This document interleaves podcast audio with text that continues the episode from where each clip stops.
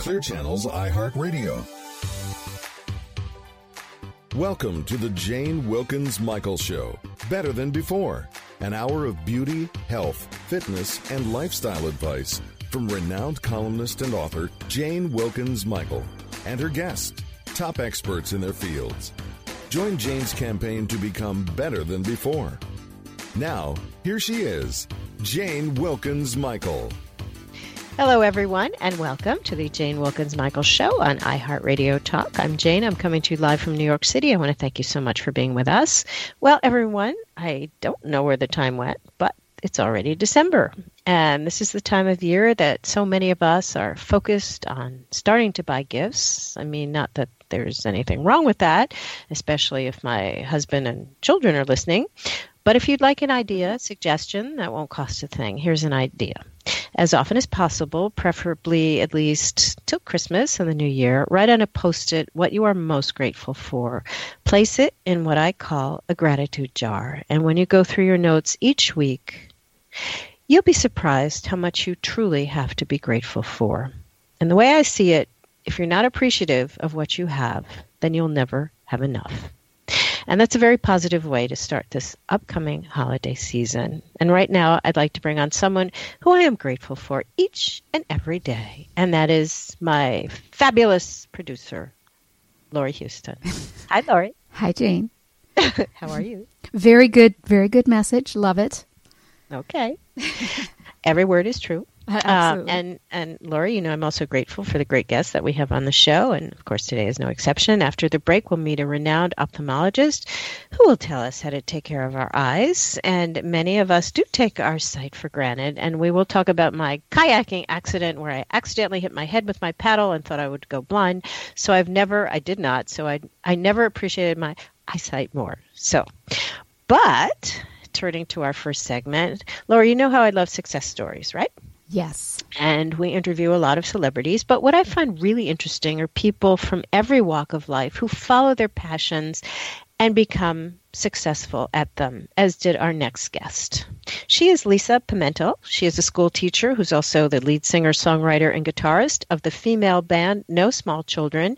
You may have heard their number one hit recording, Ghostbusters song, which is the Ghostbusters in the Ghostbusters remake movie. She also produced the group's current album, Hold Tight, I'm Flying. The group has uh, the group of three has been featured in national media, including the LA Times, LA Weekly, National Rock Review, CBS, Fox, NPR, to name a few. And she is here with us today on iHeartRadio Talk. Welcome to the show, Lisa. Thank you so much for being with us. Good morning, Jane. Thank you so much. And I assume I pronounced your name right. Did I not? Uh, you know what? It's perfect. Okay. Well, you know, Lisa, going Lisa's easy. Going from a school teacher to a rock star is not the normal path of you know school teachers, right? And um, I remember in my son's uh, school there was an art teacher who was like the fifth cousin once removed from Steve Tyler of Aerosmith, and we were all very and we were all very impressed. so, but but you actually you actually did it. So, how did that all come about for you and your group? Well, it's funny because it's like I feel like you know we've been doing this for. I mean, I've been doing this my whole life, playing music and and putting myself out there and just you know being creative with with music, and then all of a sudden something happens and your whole world kind of changes. And for the, in this instance, what ended up happening because all three of us teach at the same school, we're still teachers. We're really we actually we love teaching. We're really into it, and um, you know we've been in a band for about about three years and then a year ago Halloween, we did a um a Halloween show, which we often do because they're really fun to play. And we decided we're going to go as Ghostbusters. So we uh, went to Home Depot and got these really cheap outfits and taped on the Ghostbusters uh, logo. And then we learned the song because it made sense and it's a really fun song to play. Everybody loves that song. So we played the show, uh, played the show and played the song, and the place went crazy singing Ghostbusters and it was so much fun. So we ended up um, deciding to record it. In I, I'm- I have a studio, so we recorded in my studio, and you know we just recorded it. We didn't put too much thought into it. We just recorded it the way that it, it made sense for our band to do it. And it came out really well. And then we- we started thinking, because we do live in North Hollywood and we teach in Hollywood. So we're thinking, I wonder if we know, because we found out there's a movie coming out with all female cast. And it's like I wonder if we know anybody on the film. I mean, who knows? You know.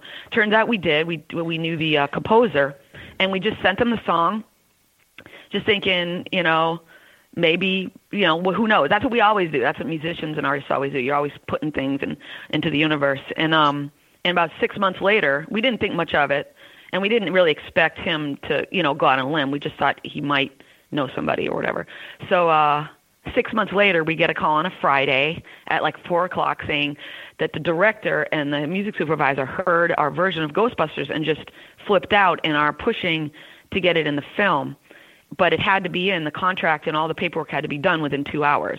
So um, because it, it, they were like you know locking the film on the following Sunday, which is like with a major film company, it's kind of a big deal to just in the last second decide we have to squeeze this song in. So they really went to bat for us, and um, you know we we did it. We got it all negotiated and signed and whatnot. And next thing you know, we're you know in the, you know we're the closing credit of the movie and then we um it's just turned into so many amazing more oppor- so many more opportunities for us and uh yeah and that's basically the story you know? Well I, you know I, I love what the director of ghostbusters said about your group. These awesome musicians completely sum up the spirit of our movie. Smart talented subversive women subversive women kicking ass and taking names. I mean how great is that? I love it. That love is it. like the best thing someone could say about it. Like that's what we want to be as a band you know so it's awesome.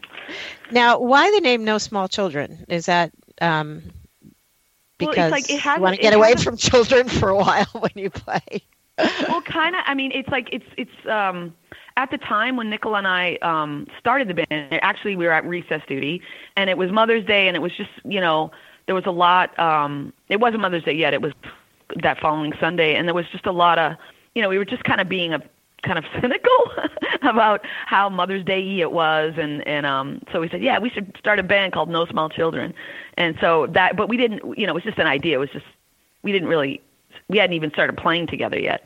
And then later on we decided how cool would it be to have to start writing. So we just started writing music together and then we thought about the name more and the fact that is because we teach elementary school and it's just like if you're not careful your whole life becomes about your kid.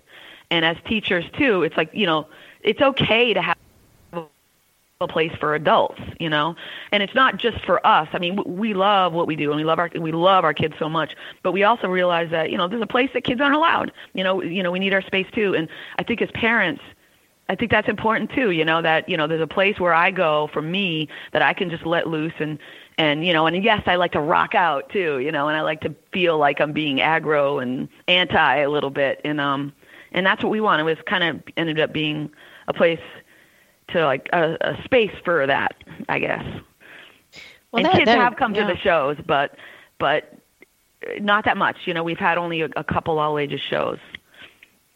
So let's walk a little bit uh, through through your day. As as a teacher, you probably have to get up really early in the morning, right? Yeah. And and you Yeah. probably have to be like a morning person because that just starts your day, and then you go from there, probably till late in the evening, right? It depends. Like when we first started out, uh, it, it's like we were trying to. I mean, we, the way we saw it, it, you know, I know there's a lot. You do a lot about health on your show, and you know, in the beginning, we were feeling like the even though it was it was tiring, it's like the the- the creative part of it was really driving us, and we were feeling excited all the time because we were writing songs and playing shows, and everything felt so new and exciting, and that gave us so much energy, and that's kind of how it started. So we in the beginning we were yeah it, it was a lot like that. Like we were we were we had this motto and we're school teachers so we were very methodical about the band you know like everything's a lesson plan like the rehearsal the you know what we're going to do in the month the five year plan and all you know things like that. But we started we just said yes to everything. That was our motto you know say to yes to gigs say yes to opportunities. So yeah we were playing on weekdays around la in tiny bars and sometimes there was no one even there and um but you know just the the the uh excitement of it all and the newness and it was almost like feels like you have a lottery ticket you know when you're being creative. And and we just that drove us in but yes we were tired. And it also actually made us it made us um more exciting in the classroom too because we had this creative thing that we were doing and that was that was spilling over into the energy of the classroom. So the kids got energized by by us because we were energized by what we were doing. So um so that was it was really tough, but as time's gone because we've been together like almost over 3 years now, it's gotten to the point because we said yes all the time that at some point we had to start saying no and so now we rarely play on the weekdays. Um we rehearse twice a week pretty pretty strictly, but we love it. You know, it's after school, it's not at night. We're we we're teachers, we're done at three o'clock. Well, depending, but like four o'clock, so we can rehearse in the day and be home for supper with our husbands. Um, you know, we just we're we're really methodical about the planning. So we were really tired, like I said, for like a year or two years, and now we just we're super careful about how we spend our time. I, I'm actually very impressed. You know, when, when my I have three kids, and when they were growing up, I thought. Um, when you know you hear about superwomen, I thought you know I'm going to be like superwoman this morning because uh, you know I, I'm sure you can have it all. I'm gonna gonna try. So that morning I got up really early and it, I make them a break. You know instead of like a frozen waffle, I make them like hot steel cut oats with organic maple syrup and you know whatever. And I and I take my husband. I lay out his clothes so he doesn't go with like one brown shoe, one one black shoe to the office. And I, I do everything. Go to the gym, work out, and then I come back and and then I, I drive the kids to school, drop off my daughter at kindergarten, and then I think, you know what? I am Superwoman. I have done it all. This is it. I don't know what people talk about that you can't be Superwoman because I have just proven that you can be. And just on the phone rings, and it's the nursery school teacher. I never forget, Mrs. Butters. and I said, uh, she goes, well, Mrs. Michael, and I, uh, she, she said, is everything okay at your house? And I said, well, of course, Mrs. Butter. You know, how could it not be? I'm back at work, and all the kids are there, and you know, my career and my kid and whatever. And I said, why? And she said, well, you seem to have sent your daughter to school in her pajamas. so I decided right then and there that you cannot have it all. So I'm very impressed with that. You can combine all this stuff. I have to tell you. so. I don't. I don't know. If singing is going to be my next career, unless unless Lori does it with me. I don't know. We can be a duo, but I don't think she's going to go for that. She won't even do. Uh, she won't even do sports with me. So I don't. I don't think singing is going to be in the cards either. So, well, if um, it happens, let me know. Maybe we I, can do a show together. Oh, for sure, for sure. I told Tim McGraw. Tim McGraw was on. I said I want to be your backup singer. He goes, sure, sure. He was the sweetest, and he didn't even ask if I could sing, which somehow I I made it. I think he was just being nice. I mean, maybe I'm wrong, but I think maybe he was being nice, right? Well, so. he probably knows that it, it, it actually, you know, be, knowing how to sing is not the most important part. Well, Actually. I think it is. I think it is if you're like his backup singer. I mean, oh, that's was, true. If you're Tim McGraw's backup singer, yeah, fair enough. I think you kind of have to know how to sing. Yeah.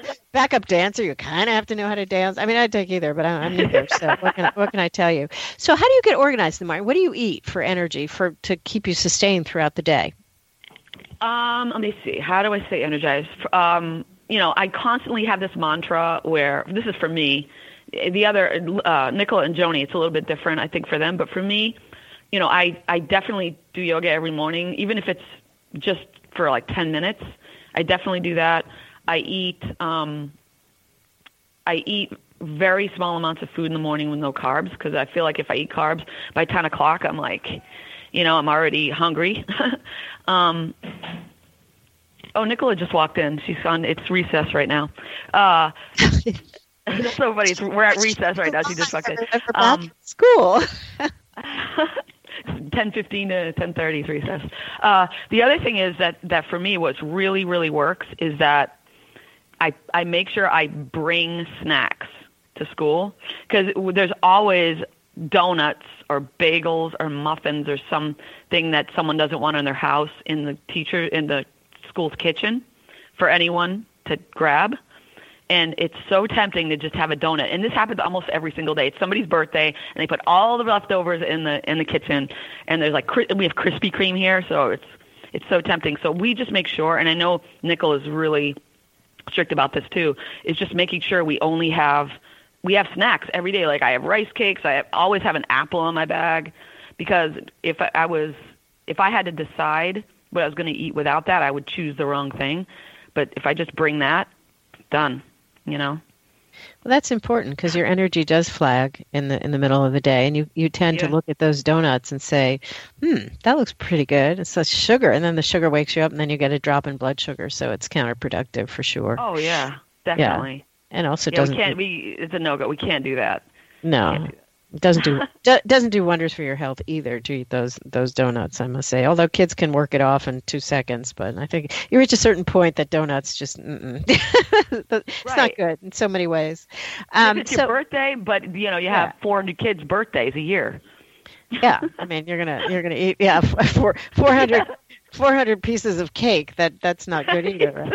Exactly. Uh, so, how do you fit in exercising? Um, unless your show gives you enough exercise when you do that, but I would think you do that. You do other things in between. Yeah, I mean the show is, you know, for me in my head, that's the reason I exercise at this point. You know, that's how I feel anyway. It's like I want to feel, I want to feel limber and I want to feel energetic on stage. So that's why I do the yoga, and that's why I, I for me, it, like all three of us are very different. Like Joni goes to the gym like every single day for like an hour. Nicola is very active. She does a lot of hiking and biking and trekking, and all, she's going to Nepal, I think, in March. It's crazy. Oh, wow. And then I'm, um, I know. And then um, for me, it's like I you, I'll run a mile. I'll walk really. I have a dog, so I do long hikes and walking. And but every morning I try to stretch, um, do the yoga in the morning. And I feel like the the whole thing for me is just moderate. Everything's moderation. You know, like I don't go crazy. I just you know if I run, it's one mile. That's it. But it it's enough to make me feel energized. Which is So- important. You don't want to also get yourself so exhausted from working out, or you know that that also that's counterproductive if you do too much. Yeah. Yeah, and So- it just psychs me out, so I end up not wanting to go because it's it's just too much. It, it it's it's almost like all my extras, all my health stuff is like a, I have to figure out how I'm going to trick myself into making sure I get it done and follow through. So I have that, you know, I have to do that. I write, I do a lot of writing. Like I read a book when I first came to LA years ago called um, The Artist Way. You probably heard of it by Julia Mhm. Cameron. Right. And it, one of the exercises is every single day you write these things called morning pages, which is just two pages of just writing whatever's coming to your mind. And even though that book I read years ago, I still do those morning pages almost every day. So it just helps me organize my thoughts. And that when I'm done with that, I'll write because one thing about another thing about being a songwriter is you you can write. You know, it's it's so creative, and it it sometimes it makes you realize how you actually feel about stuff. So like you'll write and write and write, and then you look at it and go, wow, and then you realize how you feel, and that's a big part of my health is just keeping straight about how I actually feel about things, and and um, it just you know it's part of it. so do you write the music and the lyrics? Uh, mostly, yeah. So what comes Yep. first? You have something in your head, the song, and then you fill it in with the lyrics, or you have the lyrics and then you try to uh, work the music around it. It, it really depends. Um, sometimes because I write almost every day, so I just have you know notebooks of ideas lyrically, but the songs usually come like it'll I'll be I'll just I have a little um, tape recorder that is bringing ideas will just come into my head and I'll just record them. And sometimes they come with lyrics, sometimes they don't. Sometimes we'll be the band will be in a rehearsal room. Like yesterday, Nicole and I spent about three hours just just like flushing out ideas and and just trying things and just being in a vulnerable place where you can just kind of go for it and not worry about it, what anybody thinks. And sometimes great, and then we record what we like and we take it from there. So there's a lot of answers to that. There, there's no real way for me. And so yesterday we were writing on piano instead of guitar. Um, so it just depends. But And sometimes my- you have to force it a little bit too. So One of my greatest regrets, and I've said this before, is that I didn't follow my music. I, I played the piano and I played the guitar when I was younger, but I just didn't follow it. My parents didn't sort of make me do it. They said, okay, if you want to give it up, you're practicing your guitar playing. And I did. And I, I wish they would have insisted that I continue it because I think it's such a great expression, artistic expression when you can play an instrument. Um, I, I just think it opens up a whole new world. So I encourage um, kids and even adults if they want to follow that path to do it right if you want to if you feel I, I think everybody can has a talent if if they try it at least for playing an instrument no i mean obviously some better than others. Yeah, So- but it's like I mean, I'm a music teacher, so I, Yeah. I really do believe that, you know, and you know, I, I think there's all these different versions. Like some parents make their kids take an instrument, which I don't know, you know, for them, it, it usually when they are adults, they're grateful they did. Some people don't. Um, like for me, my my parents, my parents were, um, you know, always supportive, but they didn't, you know, I could do whatever I want to. I just always was drawn towards that. But I think that, but I can tell you that at most shows, there's almost always that someone come that comes up to me and says what you just said that I took you know clarinet in fourth grade and I gave it up. I wish I didn't or because I'll play trumpet live. A lot of that happens with trumpet and oh I wish I didn't give it up. That happens almost at almost every show almost every show. And Yeah, and, and- and I'll tell you another thing is that we're in our you know this band we're in our mid 40s we started this band 3 years ago. It's not like you know and I never really I never sang in a band really before a few years ago not I, I was in a singing in a band with before No Small Children, but I was mostly a drummer for most of my music career. So it's so it's like you know you just get you know it's like why not you know you just do it not to be famous but just because it feels really good to just just uh sing from something really deep inside you and play instruments with your friends. Well, no, but that's wonderful. How many of us can follow our passions and actually do it? You know, and, and don't just say, "Gee, I wish I could do that." And but how many of us actually do it? Which is so impressive about you, Lisa, that you actually you've done it and and your group uh, rather than just say, "Gee, I wish I did. I wish I," you know. Um, so I think it's it's it's nice and very inspirational that you're sharing this because I, I do think there's so much. Many of us who can do so much more, and we just don't even give it a chance because either we're afraid to or we think, "Oh, it's not going to happen." But you know, I was thinking maybe of taking piano lessons again so I can pick up for my next chord of Fly Me to the Moon, which I played. There you go. and, and my guitar, which I, after like 10 years of lessons, I could play if I had a hammer and I forgot it. So, uh, or, or down the way where the nights are, the, I think Jamaica, Here I Come, or something. It was just a great, it, it, I, I could have continued and, and now I'm kind of kicking myself, but you were inspiring me. So I, I think there's still Well, I- something left in me to do it. Can I tell you just something that really inspired me while when Sure. we were because I, I produce the music, so that uh, that actually can be really late at night work. Like so, when you get home from work, you know you've got to work on the tracks, otherwise it's not going to get done, right? So one of the things that really inspired me to just keep keeping my nose to the to pavement was I was thinking about the Audacity of Hope, which was the autobiography that Barack Obama wrote when he was a senator, and I was thinking about how and he actually wrote it himself. He didn't have a writer. And i was thinking about how how do you write a book while you're a senator? And so in what he did was he would just go home after work and he would and when everyone else was watching tv and you know doing things he would be, he would make himself sit there for an hour every night. And so that's the way i looked at it. It's like okay for one hour i'm going to do this. Just like in in that the fact that he finished that book just i found it to write a book i mean that's like amazing while you're working at the same time and with such an important job. So that that's where I found my inspiration. So Yeah, well, we can do so much if we put our mind to it. If we just have to follow through. And they say that the only the only people who get in the way of, of your own success are sort of you. So not you, particularly not you, but Yeah, ourselves. not you, Lisa, but but but ourselves. And I think that's very true. You know, they're, they're so. Um, so the next time you see me, I maybe will have you produce my new album live with live with Jade and Lori. All right. I'm bring- I'm bringing I'm bringing Lori into this. No, kicking and screaming, perhaps, but I'm bringing her into it. Um, now, what would you say in our in our final uh, minute or so? uh, What what what are your lifestyle tips that that you live by, and perhaps you could share with all of us that we can live by too? Well, I, like for one, definitely writing. I don't know if, if I always write two pages now, but I always write at least one page of of um of what what I call the morning pages, where I just every morning you just spit it out out onto the page. It feels really good. Um, there's that. And while I'm doing that, I'm, I'm like, because I taught myself into, okay, you got to drink more water today. You got to stay off the Facebook today. You got to um, have like basic. I try to eat like no sugar because I feel like sugar just destroys me. Um, you know, just like little mantras of little things that just keep me on on um, on track. But for me, I don't know. For for other people, it might be different. For me, I need to I need to have a conversation with myself to to to encourage myself.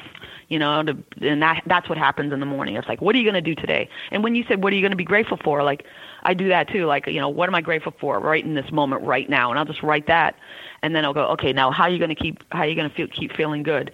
Um, and then of course the exercise. But and then you, you um, because I was- looked at I was, you know, I was looking at some of the other things you guys talk about on your show, and um, you asked about like you talk about mindful practice, and I mm-hmm. just found this amazing app called um, Insight Timer, where they have all these guided meditations on it. Because I've always had a hard time meditating for more than like 30 seconds, and I found this app, and it's so great. Um, there's all these different people that guide it, and it it really helps. Like meditating, if you can do it for like five minutes, it really helps your day so I'm I'm trying to do that more, but it's I'm still I'm still getting the hang of it really. So well, I have I have my own personal app. She's called Lori. so she she I have my own personal app. She's called Lori Houston, my producer. So she oh, she gets okay. she she gets me through everything, and she makes the most fantastic. She made me the most amazing meditation uh, for a for a birthday gift. She's she's incredible. So yes, I, she keeps me sane. Let's put it that way. Um, so where can our you're just the cutest, and and thanks so much for for being with us. Where where can we find you and your group and and your song? and everything else well, about you? We're we're the band is called No Small Children, and you know we have a um we just have everything going on. We have a but our website is the hub for everything we have, and it's nosmallchildren.com.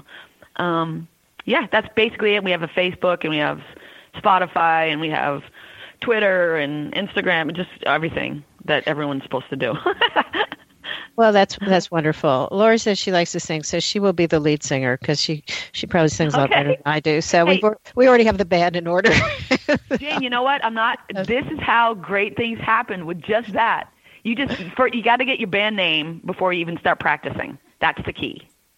Oh well, that, that might take a little bit of thought. so, well, I'll get I'll get back to you on that when, when we decide when we decide. And your outfits. And your outfit. oh, that well, okay, that that too. We got a lot. We got a lot, a lot of stuff to consider, Lori. So they got a got a lot of things here. So well, again, thank you so much. The best of luck to you. Come back and and and come talk to us again. You're incredibly inspirational, and and and and I thank you for that. And I'm sure our listeners do too. Uh, everyone, stay with us. When we come back, we're going to talk about eye health with Dr. Andrea Thau. As listeners of our iHeartRadio talk show know. Jane Wilkens Michael is one of the foremost experts on all things health, beauty, and fitness.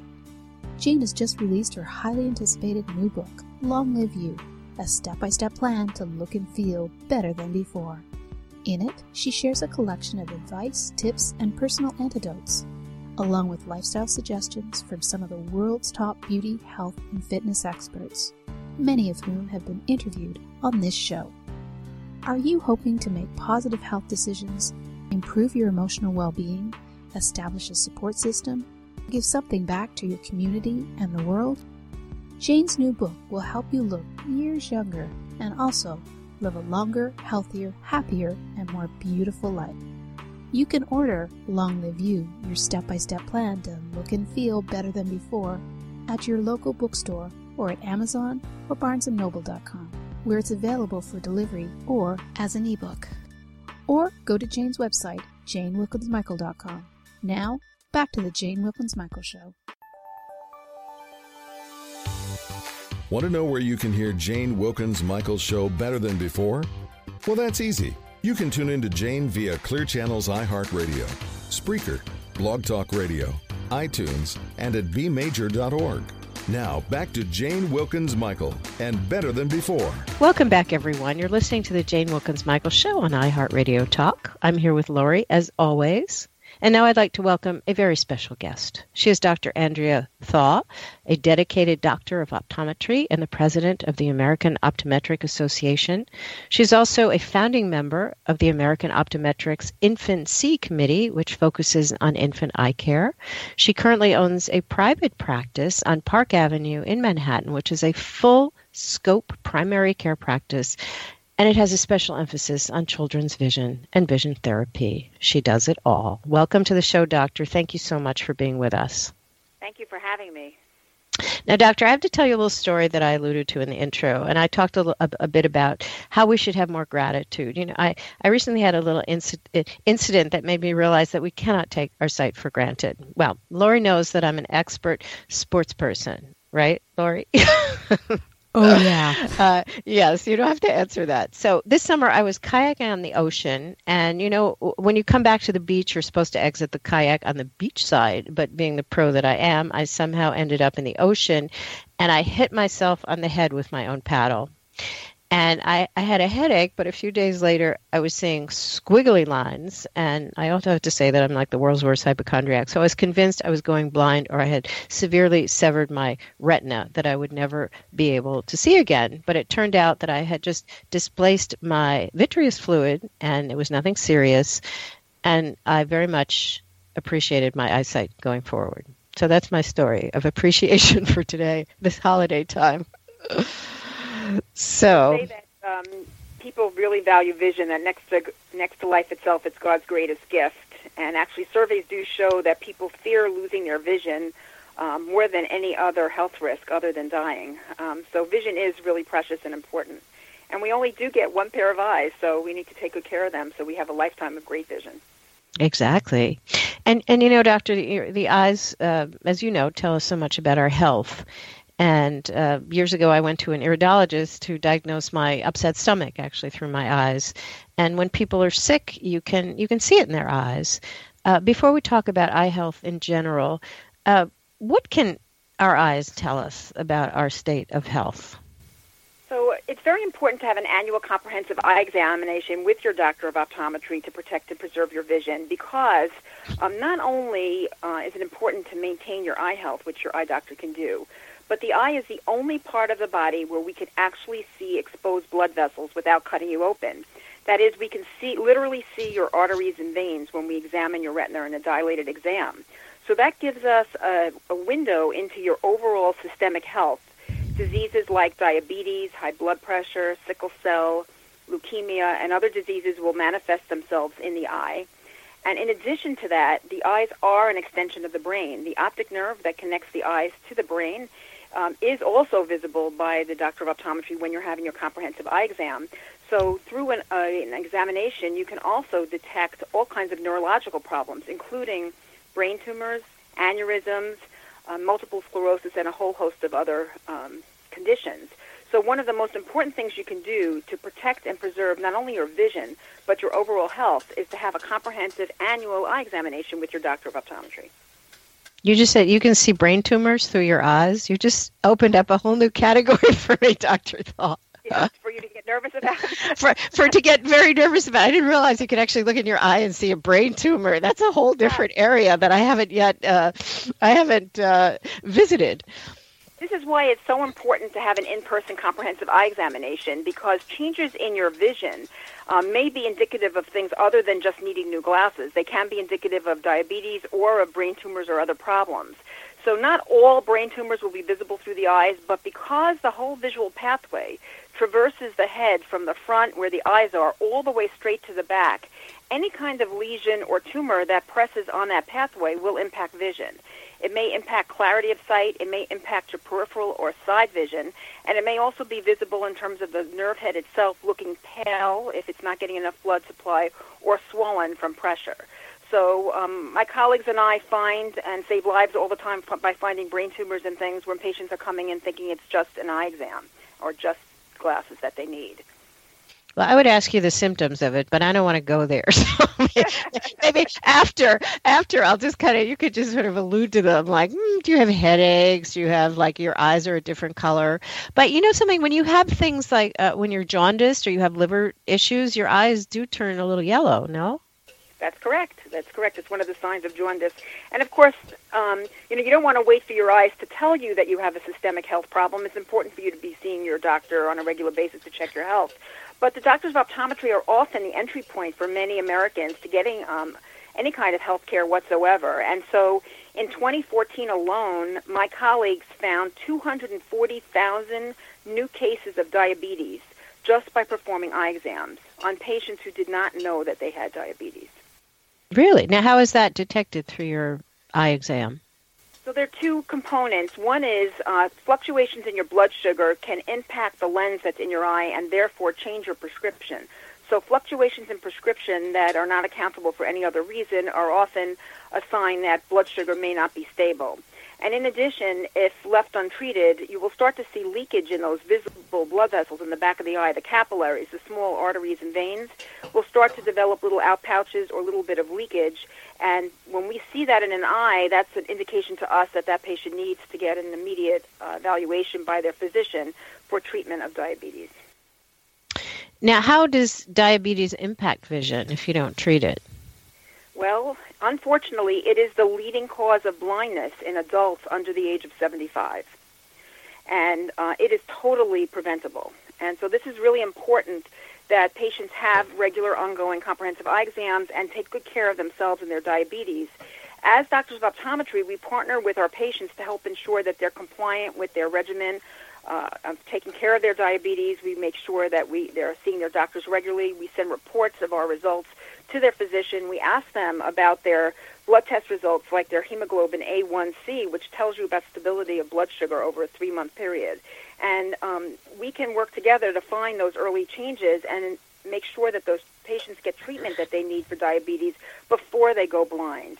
And it's the Center for Disease Control, the CDC, estimates that as many as 50% of patients are not getting the appropriate eye exams when they are diagnosed with diabetes. And so it's really important um, to have an annual exam if you're healthy, but also even more important to be seen on a regular basis by your eye doctor once you have been diagnosed. And what I just realized too that uh, you can find online vision tests, which I didn't even know they existed until I did some research. Why? I mean, that seems like you. I mean, they could probably tell your vision, or I don't even know if they can do that, but they certainly can't detect things that you can detect in the office. That's exactly right, and that's a really big concern. You know, as doctors of optometry, we advocate for our patients and want to make sure that we can protect and preserve their vision. And those online apps can be very misleading because they only do one small sliver of an entire exam and cannot uh, diagnose or evaluate any of these eye health problems. So they're not really a wise thing to use. I mean, there are some apps that are just educational in nature, which are fine if people want to learn more about their eyes and their vision. But there is no substitute for an in-person comprehensive eye examination with your doctor of optometry to protect and preserve and manage your vision. You know, I just read something uh, a little frightening before I went on the air because um, they just, uh, there's such a talk about the Zika virus that they're saying that a team of researchers in Brazil and at the Yale School of Public Health published the first report demonstrating that the Zika virus can cause glaucoma in infants when they were exposed to the virus during gestation. That's that's pretty scary. It's true. You are cutting edge. It just came out. So right. I said, oh. um, yeah, very impressed. So, um, you know, unfortunately, the Zika virus really has profound impact on the brain. And again, as we discussed earlier, the eyes are an extension of the brain. So it's not surprising that we're going to see all kinds of changes uh, and negative impacts on the eyes and on the vision as well. Um, unfortunately, the, the patients with Zika, where the babies develop the microcephaly, really are profoundly delayed and unfortunately will never really have the opportunity to develop normally. So it's really important that we try to prevent um, children from being born with microcephaly, and of course for those children to have their eyes examined. And I have seen um, some of these babies. I've examined some of them myself, um, and the profound changes that happen. Now, uh, aside from working with children, as we mentioned, you certainly work with all age groups, and and I know as we get older, our eyes age as well, and uh, we have uh, perhaps cataracts and glaucoma and other eye issues. What are the most common issues that you see in your office that relate to our eyes as we age? Common to have um, diabetic eye disease, as we talked about, also mm-hmm. glaucoma, as you mentioned is a leading cause of vision loss. It's a disease that affects optic nerve that connects the eye to the brain and has usually few, if any, symptoms, more prevalent after age 40. And unfortunately, by the time the patient's aware that they have the disease, it's usually after the disease has literally robbed their peripheral vision of sight and it's not reversible. So that's yet another reason to have that annual comprehensive exam because we can detect it and diagnose it early and institute treatment to protect and preserve the function of the optic nerve. Another common condition is macular degeneration, which is often age-related, um, associated with changes in the back of the eye. A, a big component of it, of course, is genetics, but environment plays a huge role in macular degeneration. The feeling is that uh, patients who have been exposed to a lot of ultraviolet light or sun exposure tend to be uh, more affected by macular degeneration, and we know that smoking also has a negative impact and causes macular degeneration. So, as I tell my patients, if um, smoking doesn't kill you, it might make you go blind. So, it's a good idea to, to quit that habit. And it is a good idea to wear uh, good quality sunglasses when you're outside to protect and preserve your eyes. And in addition, diet plays a huge role in macular degeneration. The pigment that's found in the back of the eye in the macula that helps us see so well is called lutein and zeaxanthin. And it's found in dark green leafy vegetables, also found in some of the colorful uh, vegetables like uh, colored peppers. And so when you go in for your comprehensive eye examination with your doctor of optometry, they'll take a look at your eyes and see whether or not you're at risk for macular degeneration and review with you if you have macular degeneration or at risk for it, the things that you can do to decrease the likelihood that you will develop the disease. And then if you do develop the disease, there are recommendations for diet and for supplementation that your doctor of optometry can recommend. And if the disease is progressive, nowadays there are actually treatments for wet macular degeneration. The other big category is cataracts. Right, I was just going to ask you about those. Yeah, are they avoidable, or do, do most, as you get older, you just have them no matter what? Well, most people will de- wind up developing cataracts, and as I tell my patients, you know, in the Chinese menu, as they say, of eye diseases, if God's going to give you something, cataracts is the one you want to have because it's easily treated with an outpatient surgical procedure. And actually, um, we work together with the surgeons to discuss the visual outcome after the surgery because, in a sense, we can custom design the vision that the patient will have after surgery. So, cataract is when the lens in the eye loses its transparency or its clarity, and it is definitely affected by sun exposure and by smoking as well. Once again, another indication for quitting smoking.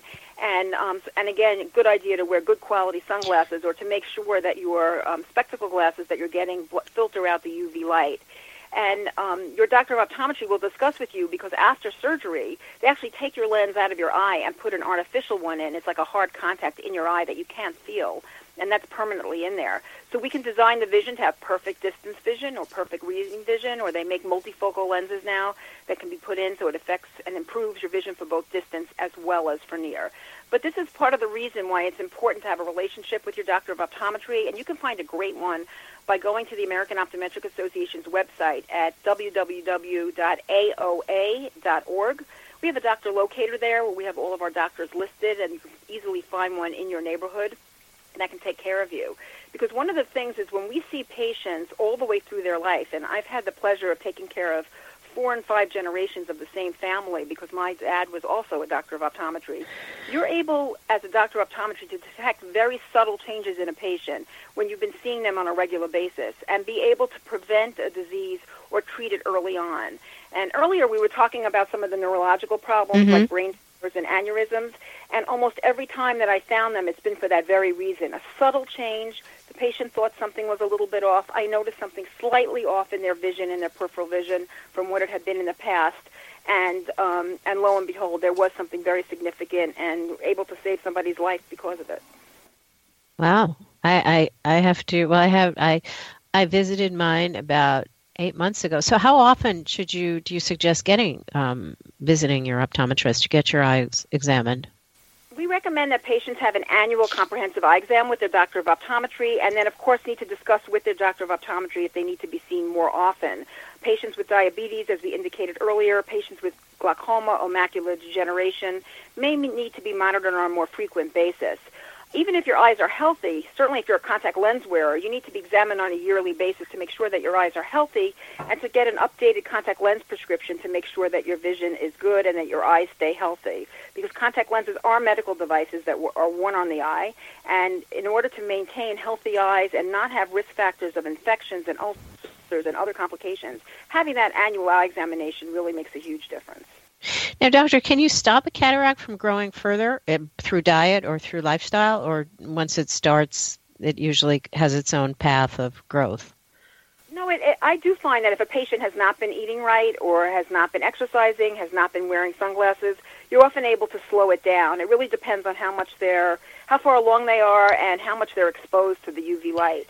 You know, it's, it's funny when I go get my nails done. I'm very concerned now about all these machines they have in yeah salons that have UV lights with people looking in them. I wear my sunglasses when I'm in there all the time.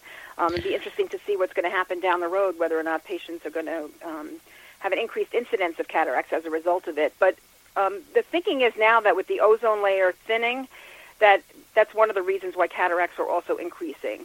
And in addition, years ago, cataract surgery was so complicated with in hospitalization um, stays needed for multiple days that people were very reluctant to have cataract surgery. Now, the cataract surgeons are do an outstanding job of being able to do the procedure as an outpatient and send the patient home able to see right away. So I think people are also having the surgery done earlier before it really negatively impacts their function. How about floaters? Do we get those as we get older? Those little black spots that you see that you think bugs are flying around the room, but they're not. It's in your eye. I tried to kill many earlier after your eye trauma. So floaters, um, in and of themselves, are of no serious consequence. However, um, they are often the sign of a retinal hole or tear or detachment. So your concern yourself for sudden onset floaters was very well founded. So if you have new floaters that you have not seen before, uh, big ones or hundreds of little ones or any kind of dramatic change, that's a, that's a reason to see your doctor of optometry right away and have a dilated eye exam. The majority of patients will turn out to have what you had, which is a vitreal detachment, where the jelly-like substance in the eye, which is in a sac in the back of the eye, separates from the retina, and then the pieces of the jelly thicken, and the light casts shadows as they pass through those thickened pieces of jelly. And that's why when you look around, the floaters move, and when you try to look at them, they go in the opposite direction. So it's sort of like a snow globe. If you shake it up, sometimes those particles are more visible than others. However, when that vitreous separates from the back of the eye, it adheres to the retina, and when it separates, it may tear the retina in the process separating. And at first, the first symptom you will have are new floaters. Uh, and you might have just a small hole in the retina that would be relatively easy to treat with a laser. Left alone, if that hole is not treated, fluid from inside the eye gets underneath the retina. It's like a hole in the wallpaper, if you think of it. And if the fluid gets underneath, it pushes the retina forward. The retina is a nervous tissue. It's an extension of the brain, and when it separates from the back of the eye, it loses its blood supply and it starts to die. You will start to see flashes of light because your retina only speaks in light. It only when it's stimulated, it creates the sensation of seeing light. There is no pain because there are no pain sensors inside the eye on the retina level. But um, the next sign would be the flashes of light, and then left untreated, the retina will separate and start to die, and then you will start to lose your side vision. So any new uh, episodes of floaters, um, especially like you had, just suddenly happen, or after mm-hmm. trauma. Mm-hmm or flashes of light or a reason to have your eyes dilated right away. And um, when it's caught early, the retinal surgeons can do an outstanding job of sealing up those retinal holes. Uh, left longer, it becomes a much more complicated procedure that has to be done. So again, new, that's your body's way of telling you, get yourself to your doctor of optometry. Again, you can find one at AOA.org. I did. I made such a fool of myself by hitting, hitting myself on the head with my paddle after claiming that I was so good at kayaking. so I don't know. I don't know why I felt worse that I did that, or you know, I started to see spots. But thank goodness it was, it was nothing. It, it was I I did check it immediately because you can't, as you said, you can cannot let that go.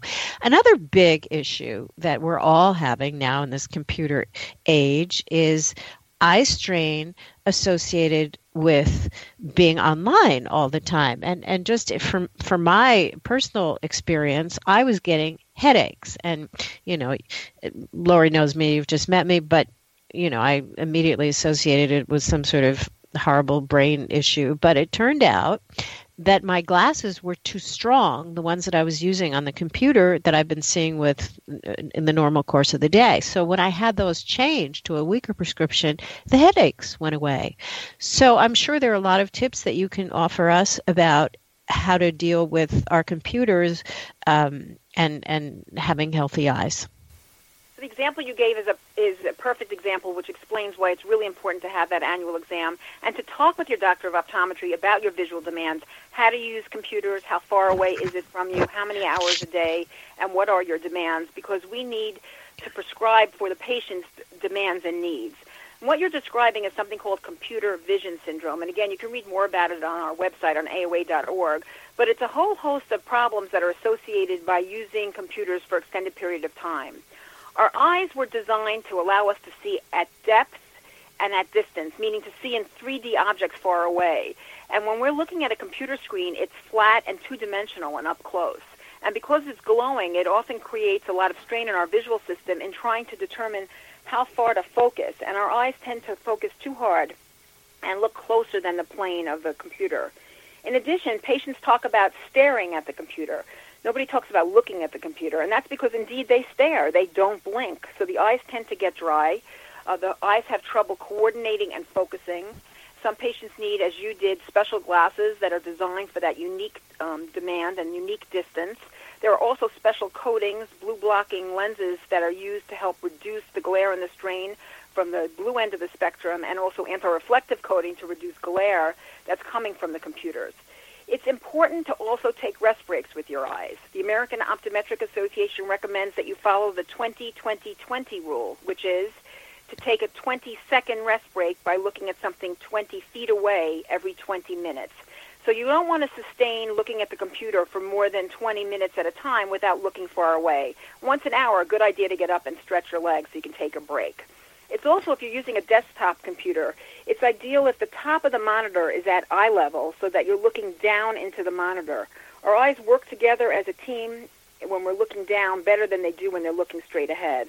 So you want to make sure that it's ergonomically set up and that you don't have any glare source like a light right behind you that's reflecting into your eye. But again, this is something that you really need to discuss with your doctor of optometry when you go in for your comprehensive eye exam. The doctor of optometry will take a comprehensive medical history and talk to you also about your lifestyle and your work demands to try to find ways to make you comfortable.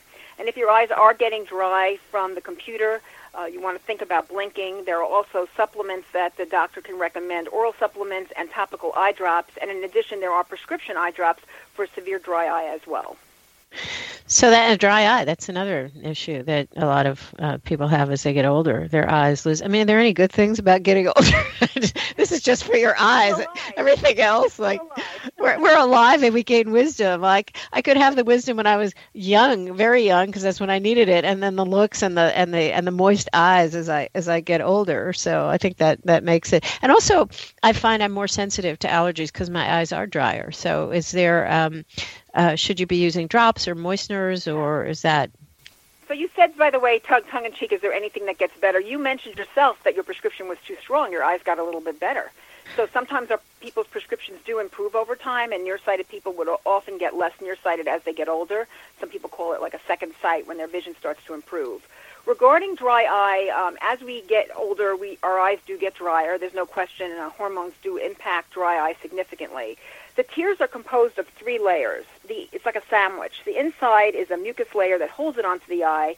The body of the tears are the watery layer, and the outer layer is the oily layer that prevents evaporation. And when your doctor of optometry evaluates you and examines you, they'll look to see where the deficiencies are. For some people, the meibomian glands, which are the oil glands that are at the base of your eyelashes, are often clogged and not moving well, and that can also cause a decrease in the production of oil. Or if you're wearing makeup and not taking off your makeup well at night, or lining on that what they call the water line on the inside of the lid, which is where the opening for those glands are, those can be sources of dry eyes. And using hot compresses on your eyelids, taking off your makeup thoroughly with a non-oily eye makeup remover, and your doctor of optometry can recommend hot compresses on your lids to help those glands secrete more. Also, omega 3 supplements, omega 3s are the essential fatty acid that are found in fish. Uh, they help to produce a better quality of the oil that's in your tears. So, your doctor of optometry may recommend some supplementation for you in terms of topical supplements, uh, topical eye drops, there are many, many different drops available that come in many different formulas. Your doctor of optometry will recommend which one would be best for you, depending on whether your deficiency is that center aqueous deficiency, the watery layer, uh, whether it's on the oily layer or on the mucin layer that you're having problems with. And there are prescription eye drops now available. There are actually two manufacturers that make them that um, also for the severe dry eyes where the hot compresses and the topical and the um, uh, omega-3 supplements are not enough, in which case prescription eye drops can be prescribed by your doctor of optometry for you. Dry eye is not um, something inconsequential. From some of the studies that have been out there, it shows that it really negatively impacts people's quality of life. So it's important to address it and feel good about your eyes and to make sure that you have the best vision that you possibly can.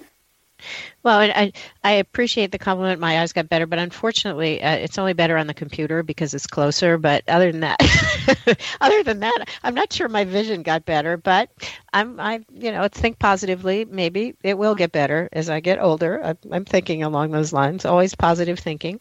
Well, doctor, you are a font of knowledge. I really appreciate your help and and and passing along all your valuable information uh, to our listeners. Um, where can we find you? So um, our well, you can contact us, the American Optometric Association, at the AOA.org. And if you want to contact directly with any kind of specific questions that you have, you can reach me at president at AOA.org, and we'll be happy to help you out with questions that you have. But the advice that I have for everyone is to make sure they seek out their own doctor of optometry at AOA.org's doctor locator, and make sure you go for your comprehensive eye examination because you only get one pair of eyes, and it's important to take good care of your eyes and your overall health by having your annual comprehensive eye exam with your doctor of optometry. Thank you so much for being with us. I'm going to see you as a patient soon. I hope you're ready. eat, eat, a, eat a lot of leafy greens because you're going to need the iron. You're going to need the pro. You're going to need the energy when when you finish with me, and, and kind of take take off the entire day so you can hear all of my all of my eye issues. But thank you so. But you have set my mind at, at ease, so I really appreciate it. Everyone, that's our show. Thank you so much again, Doctor, and thank you as always, my Lori, and thank you all for listening. This is Jane Wilkens Michael. I will see you next week. Until then, be wise, be well, be better than before. Have a question for Jane and want to be on the next Better Than Before show? Drop us a line via instant feedback at bmajor.org. The Jane Wilkens Michael Show is brought to you by Express Scripts and is produced by Major Radio for Clear Channels, iHeartRadio, and bmajor.org.